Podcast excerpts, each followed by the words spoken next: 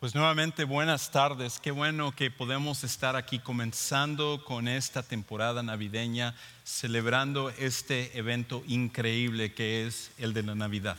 Y antes de que entre al mensaje de esta tarde, quiero recordarle de algo que hablamos la semana pasada, y es con respecto a estos boletos que están en su boletín. Le quiero recordar el propósito de esto. Cada semana nosotros vamos a estar poniendo boletos para que usted y yo tengamos una oportunidad de invitar a personas para asistir a, uno, a una de las reuniones que estaremos teniendo cada domingo. Porque lo que queremos hacer es que cada semana queremos presentar el Evangelio, queremos hablar a las personas de Jesús, queremos que ellos sepan que Dios puede perdonar sus pecados y Dios puede transformar sus vidas. Pero nosotros no podemos invitar a la gente que usted conoce, porque usted es el que los conoce. Usted es con, el que trabaja con las personas que Dios ha puesto a su alrededor. Dios ha puesto gente en su vecindario donde usted vive.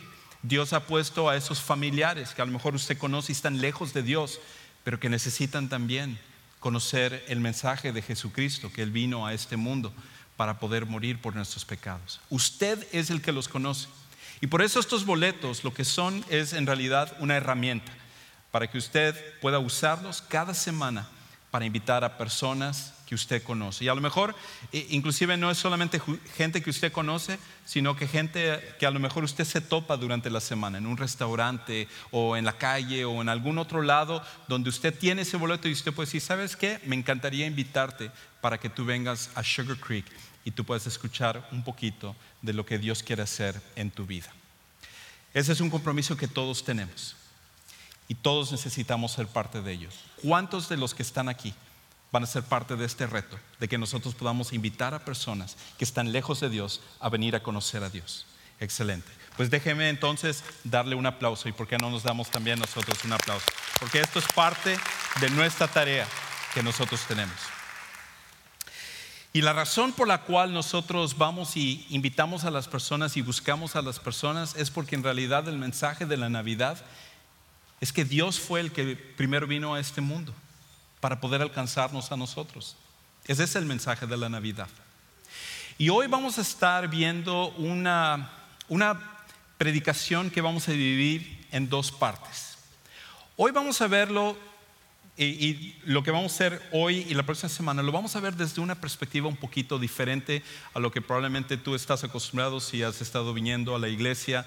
Y eso es de que normalmente se trata de la historia del nacimiento de Jesús y todos los eventos que sucedieron en la Navidad. Vamos a estar viendo eso un poquito más adelante, pero hoy y la próxima semana vamos a estar tomando una perspectiva diferente para poder ver la Navidad. Porque de hecho, déjame hacerte dos preguntas. Si yo te preguntara, ¿cuándo comenzó la Navidad? ¿Qué es lo que tú contestarías? ¿Cuándo comenzó la Navidad? Lo más probable es que la mayoría de las personas que están aquí dirían, pues comenzó hace 2016 años.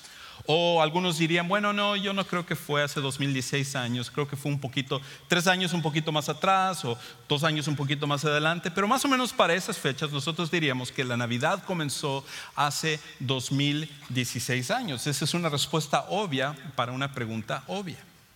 Y mi segunda pregunta sería, ¿cuándo es que terminará de celebrarse la Navidad?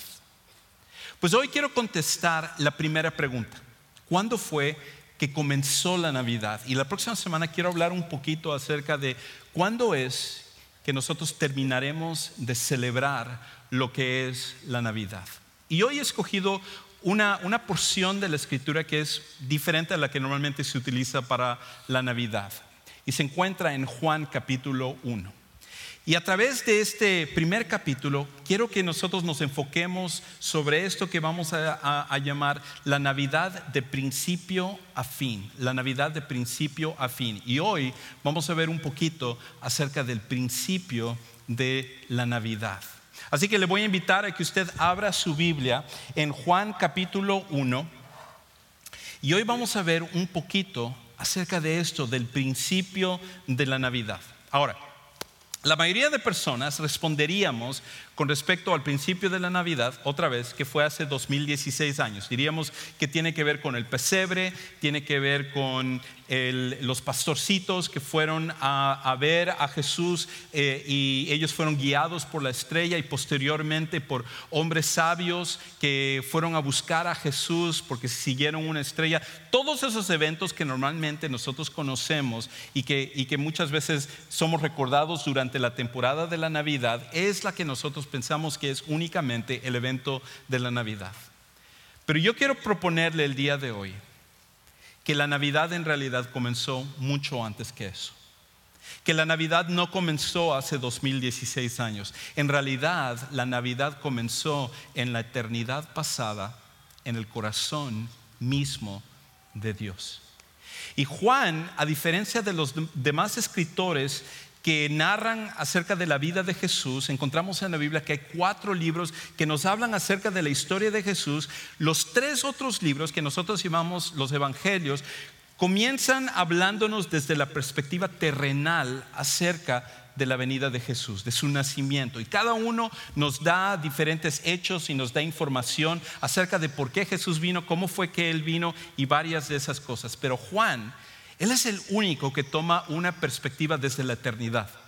Hasta cierto punto Juan lo que hace es que corre la cortina de la eternidad y nos permite darnos un, un vistazo a lo que sucedió en la eternidad para que la primera Navidad pudiera darse en lo que es la tierra. Y fíjese cómo comienza él hablando en este pasaje. Él dice, en el principio ya existía el verbo. Y el verbo estaba con Dios y el verbo era Dios. Él estaba con Dios en el principio. Ahora, lo primero que Juan nos dice con respecto a esta idea de la Navidad desde la eternidad pasada, desde el, principio, es que no fue un evento que simplemente sucedió hace 2016 años. Sí, nosotros celebramos esos eventos y es parte de lo que es la Navidad. Pero en realidad la Navidad fue un suceso, fue un hecho que comenzó en la eternidad pasada.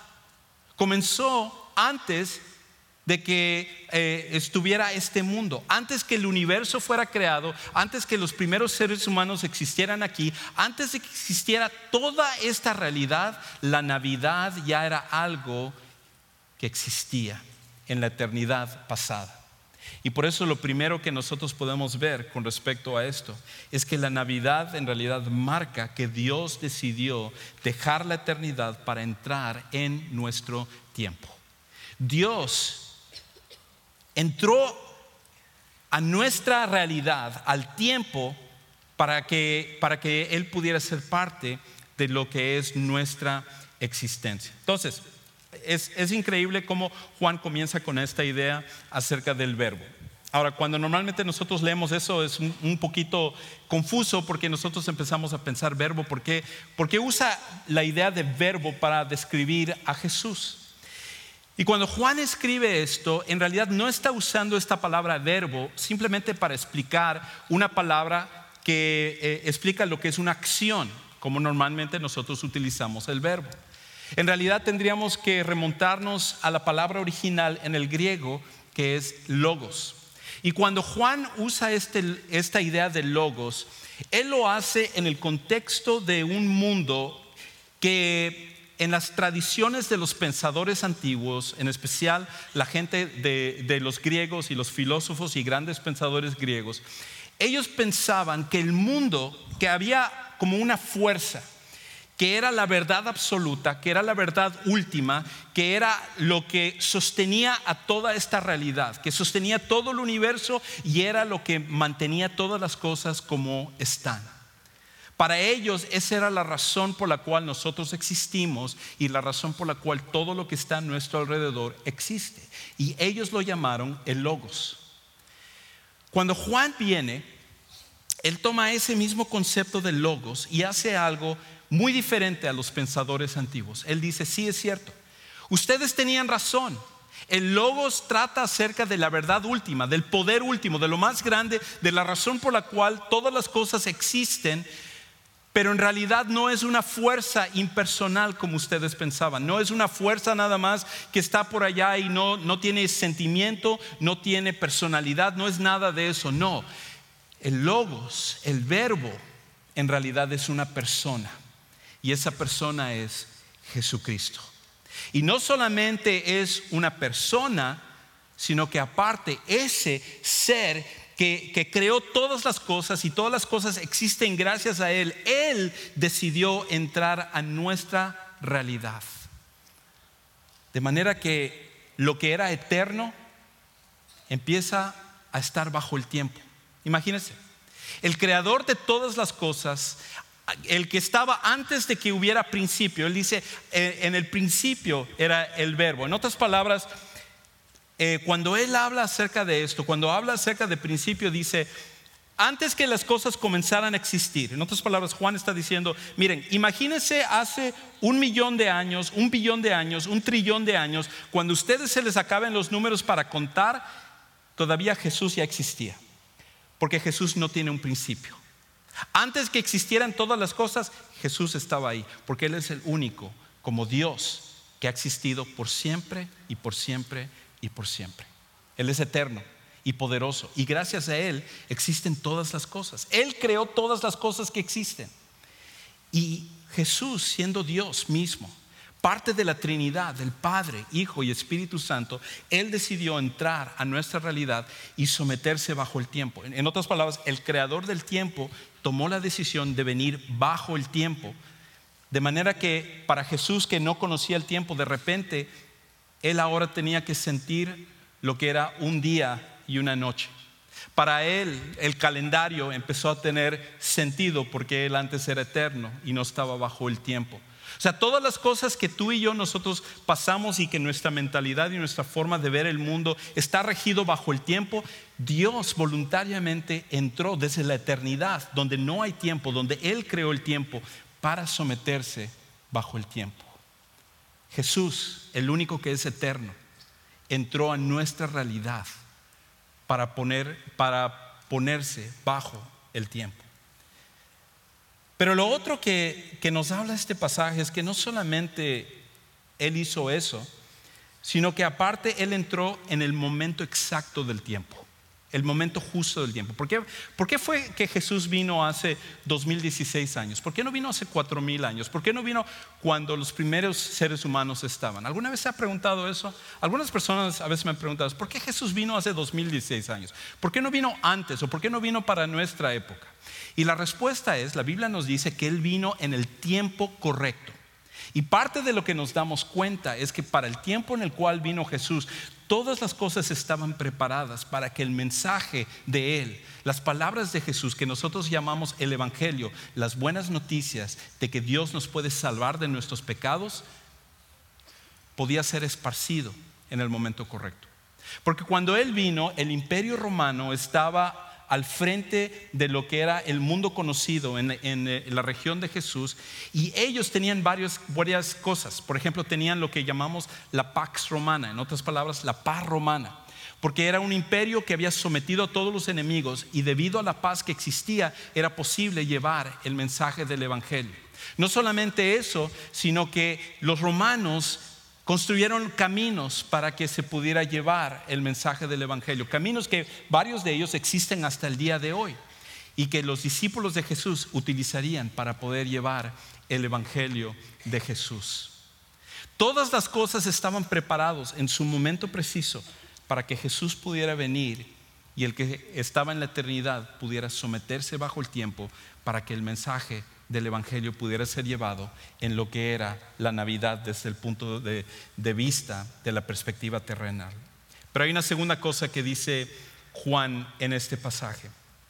Y él continúa diciendo esto. Por medio de él todas las cosas fueron creadas. Sin él, nada de lo, de lo creado llegó a existir. Jesús es el creador de todas las cosas. No hay nada que existe que no exista, que exista porque él no lo haya hecho. Él es el creador de todas las cosas. En Él estaba la vida y la vida era la luz de la humanidad. Esta luz resplandece en las tinieblas y las tinieblas no han podido extinguirla. Y luego en el versículo 10, el que era la luz ya estaba en el mundo y el mundo fue creado por medio de Él, pero el mundo no lo reconoció. La otra cosa que Juan nos dice es lo siguiente. La Navidad recuerda que Dios quiso dejar el cielo para venir a nuestro mundo. La Navidad recuerda que Dios mismo, Jesús mismo, quiso dejar el cielo para venir a nuestro mundo. Ahora, si Dios es el creador de todas las cosas, Jesús mismo es el creador de todas las cosas, una de las cosas que Él hizo fue el cielo, lugar perfecto, lugar hermoso. Y el cielo es incomparable cuando nosotros lo hacemos con la tierra. Cuando, cuando tú puedes pensar en el paisaje más hermoso que tú hayas visto. Cuando tú pienses a lo mejor en el, el, lugar más hermoso al cual tú hayas ido, o a lo mejor la música más hermosa que tú hayas podido escuchar en toda tu vida, o el momento más hermoso que tú hayas tenido en toda tu vida. Cuando tú tomas esas cosas y lo comparas con el cielo, el cielo es un millón, un billón de veces mejor que eso. Es un lugar perfecto. Es un lugar donde no hay enfermedades, donde uno no envejece. Es un lugar donde uno puede comer todo lo que quiera y nunca uno va a engordar. Es el lugar perfecto. Que ojalá nosotros tuviéramos algo de eso en este mundo. Es el, lugar más hermoso que existe. Ahora, ¿te imaginas que, que tú fueras un millonario? Y que tú tuvieras una mansión aquí. Imagínate que tú tuvieras una mansión en Woodlands o, tuvieras tanto dinero que vives en River Oaks y tú tienes esta, una mansión que vale millones de dólares, un, lugar precioso. Y tú lo cambiaras para irte a una chocita, quizás de un cuarto, de un baño, o a lo mejor un duplex, como en un tiempo mi esposa y yo vivíamos en un cuarto grande donde estaba la cama y prácticamente el baño estaba al lado, donde uno, la cocina estaba cerca de la cama, casi podíamos agarrar las cosas de la cocina. Imagínese que usted se pasara de esa mansión a un cuarto como ese. ¿Quién en su sano juicio lo haría? Pues eso está mucho más cercano a lo que Jesús quiso hacer. Jesús dejó el cielo, el lugar perfecto, para venir a este mundo a un mundo de enfermedad, a un mundo de injusticia, a un mundo de muerte, a un mundo donde las cosas no están como deberían de ser. Y tú y yo lo sabemos a diario, con los problemas que nosotros vivimos, que si nosotros tuviéramos la oportunidad de escoger irnos a un lugar, automáticamente nos iríamos a un mejor lugar, no a un peor lugar. Pero Jesús, Jesús decidió dejar el lugar más perfecto para venir a este mundo y habitar entre tú y yo. El creador de todas las cosas no solamente entró en el tiempo, sino vino a este, nuestro mundo, a nuestro hogar. Y lo interesante es que la Biblia dice que cuando entró a este lugar, el mundo no lo reconoció, el mundo no lo conoció. El mundo no se dio cuenta que Él era el creador de las cosas. Me recuerda un poquito una historia que leí hace tiempo acerca de un violinista que se llama Joshua Bell. Es considerado uno de los mejores violinistas del mundo. Y resulta que un día el, periódico The Washington Post quiso hacer un experimento para que ellos se dieran cuenta de cuántas personas podían reconocer a Joshua Bell. Y resulta que él le pidieron que se, vistiera normal con una camiseta blanca, un par de jeans o, pantalón de mezclilla y una gorra, y se llevara un violín, un Stradivarius, que se calcula en valor de 3 millones de dólares. Y él se fue a una estación de tren. Y ahí estaba, y durante varias horas él se dio a la tarea de tocar el violín. Y ahí delante de él estaba eh, un frasco donde la gente podía echar dinero. E interesantemente, en las horas que él estuvo tocando allá, pasaron más de mil personas ahí delante de Joshua Bell. Y, casi ninguno de ellos se dieron cuenta que este hombre era uno de los mejores violinistas del mundo y que inclusive ese mismo hombre tres días antes había tocado en el lugar de la ópera de la ciudad de Boston y la gente estaba pagando más de 100 dólares por boleto para ir a escuchar a Joshua Bell. Y aquí estaba él en la estación del tren y la gente pasaba como si nada. De hecho, solo 27 personas se pararon y dejaron un poquito de dinero. De hecho, en total reunieron 35 dólares para este hombre ahí en el, en el frasco que estaba delante de él. Y estaba viendo el video en YouTube y una sola señora de más de mil personas, se paró y lo reconoció y le dijo, yo fui a verte en un concierto el año pasado, muchas gracias por estar aquí. Solo una persona se dio cuenta. Pues algo así sucedió con Jesús. Jesús, el creador de todas las cosas, vino a este mundo y la mayoría de las personas no lo reconocieron. Alguien más grande que Joshua Bell, el creador de Joshua Bell, el creador de ti y el creador de mí, vino a este mundo y la mayoría de las personas se lo perdieron. No se le reconoció. Pero hay una tercera cosa que dice Juan. Una última cosa que él dice en este pasaje. Y es esto. La Navidad comenzó en el corazón de Dios para cambiar nuestro corazón. La Navidad comenzó en el corazón de Dios con el propósito de cambiar nuestro corazón. Escuche cómo Juan termina esta porción. Dice, en versículo 11, vino a lo suyo, eh, perdón, vino a lo que era suyo, pero los suyos no le recibieron.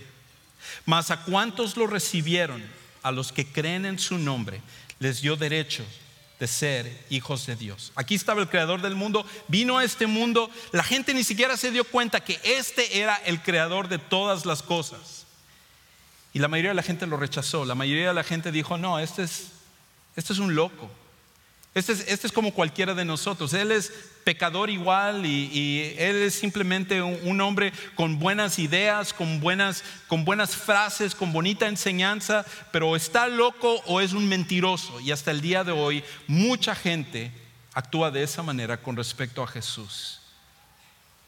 Pero hay una opción y eso es el de recibirlo. Y cuando una persona recibe a Jesús, una persona cree realmente que Él es el creador de todas las cosas y vino con la misión de alcanzarnos a nosotros, de poder salvarnos a nosotros, de cambiar nuestro corazón, de que el mensaje de la Navidad no es un mensaje que solamente sucedió hace 2016 años, sino desde el principio en el corazón de Dios, en la eternidad pasada. Dios te amaba y Él mismo bajaría del cielo para poder venir a este mundo y poder morir por tus pecados. Cuando tú recibes esto, esto es lo que la Biblia dice. Estos no nacen de la sangre, ni por deseos naturales, ni por voluntad humana, sino que nacen de Dios. Y el Verbo se hizo hombre y habitó entre nosotros, y hemos contemplado su gloria, la gloria que corresponde al Hijo unigénito del Padre, lleno de gracia y de verdad. Al final este es el mensaje de la Navidad. Que Dios te ama tanto a ti que Él prefirió dejar un cielo sin ti y venir a este mundo para alcanzarte, para que tú estés con Él para siempre. Dios desea que tú estés con Él para siempre. Y la Navidad no fue algo que simplemente comenzó hace unos dos mil años, sino desde la eternidad pasada. Dios te amaba tanto que Él mismo estaría dispuesto a venir por ti. Hay dos cosas que nosotros podemos hacer con respecto a esto y con esto termino. Y es lo primero. Si tú eres un seguidor de Jesús, si tú eres una persona que ya ha puesto su fe en Jesús, dale gracias a Dios por todo lo que la Navidad implica. La Navidad es mucho más que la manera como nosotros lo celebramos. La Navidad es un evento que fue en la eternidad, en el corazón mismo de Dios. Dios mismo tomaría esta decisión mucho antes de lo cual sucedería en nuestra tierra, porque el amor de Dios es eterno, el amor de Dios por ti es enorme, es algo que nosotros ni siquiera podemos terminar de comprender. Y si es así, nosotros deberíamos de celebrar la Navidad de una manera increíble, no solamente de una manera limitada, no solamente de una manera como normalmente lo hacemos, algo como si fuera nada más un evento, sino que es algo que va más allá de lo que nosotros podemos entender. Y como seguidores de Jesús deberíamos de apreciar la magnitud de lo que es la Navidad. Pero lo segundo es que si tú eres una persona en cambio, que nunca has tomado la decisión de seguir a Jesús, entonces tú necesitas aceptar a Jesús como tu Salvador el día de hoy. Tú necesitas entender que Jesús vino por ti. Él quiso venir para alcanzarte a ti. Él te ama a ti. Y sabe que si tú sigues tu vida así como tú estás, seguirás con el vacío que hay en ti, seguirás con la frustración en ti, seguirás con esa falta de satisfacción y sin propósito en la vida. Y últimamente también terminarás en un lugar lejos de Dios, en la condenación. Y Dios quiere que tú estés con Él para siempre. La Navidad es Dios viniendo a alcanzarte a ti. Y si tú estás dispuesto a tomar esa decisión el día de hoy, si tú quisieras venir y aceptar a Jesús como tu Salvador personal y tal como dice el pasaje, aceptarlo para que tú seas su hijo, Dios va a cambiar tu vida y darte un propósito único. Y a mí en lo personal me encantaría poder orar por ti, de forma personal y ayudarte a entender un poquito más de lo que significa esta, que es la decisión más importante que una persona puede hacer. Así que si tú quisieras hacerlo, ahí donde tú estás sentado, no te preocupes lo que otras personas puedan pensar de ti, no te preocupes lo que otras personas puedan hacer. Yo te invito que ahí donde tú estás, alza tu mano y acepta el día de hoy la invitación que Dios está haciendo por ti esta es la razón por la cual Él vino y esta es la razón por la cual nosotros celebramos la Navidad. Ahí donde tú estás sentado, si tú quisieras tomar esta decisión de aceptar a Jesús como tu Salvador personal, aceptar el regalo de la Navidad, levanta tu mano ahí donde estás y yo quiero ayudarte a que tú entiendas esta decisión y tú lo puedas tomar. Pero tú tienes que venir a tomar esa decisión. Si estás dispuesto a hacerlo el día de hoy, alza tu mano ahí donde estás. Para algunos de los que están aquí, yo sé que es difícil el decir, yo quiero tomar esta decisión, pero ah, delante de todas estas personas, no sé si quiero hacerlo ahí, pero sí quiero tomar esa decisión y me gustaría platicar con alguien con respecto a eso. Pues déjeme decirle, al final de nuestra reunión, en unos minutos, en la parte de atrás tenemos un lugar que se llama Next Step Center.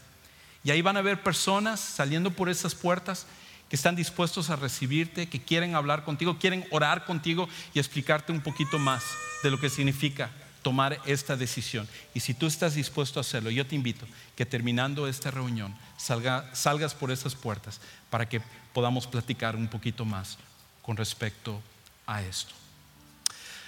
Pues hemos llegado al final de nuestra reunión y lo que vamos a hacer ahora es que vamos a ponernos de pie, vamos a, vamos a hacer una oración y después de eso vamos a terminar con un canto para terminar con nuestra reunión el día de hoy. Muchas gracias por estar aquí, muchas gracias por comenzar esta temporada navideña junto con nosotros. Y por qué no entonces tomamos este momento para orar.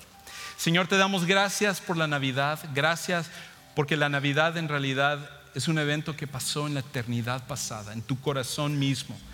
Tú fuiste el que concebiste el venir a este mundo. Antes que nos hicieras, sabías que nosotros nos íbamos a desviar de tu propósito, pero tu amor es tan grande que tú de cualquier manera decidiste venir a este mundo y alcanzarnos a nosotros. Yo te quiero pedir por cada uno de los que estamos aquí, para que podamos apreciar la Navidad y el mensaje de la Navidad desde la perspectiva no solo terrenal, sino la perspectiva eterna, de manera que tengamos una idea completa de lo que es. Y permite que ese mensaje nos cambie, nos continúe transformando a través del poder de tu Hijo Jesucristo. Te alabamos en este día y te damos gracias por esto y oramos en el nombre de Cristo Jesús.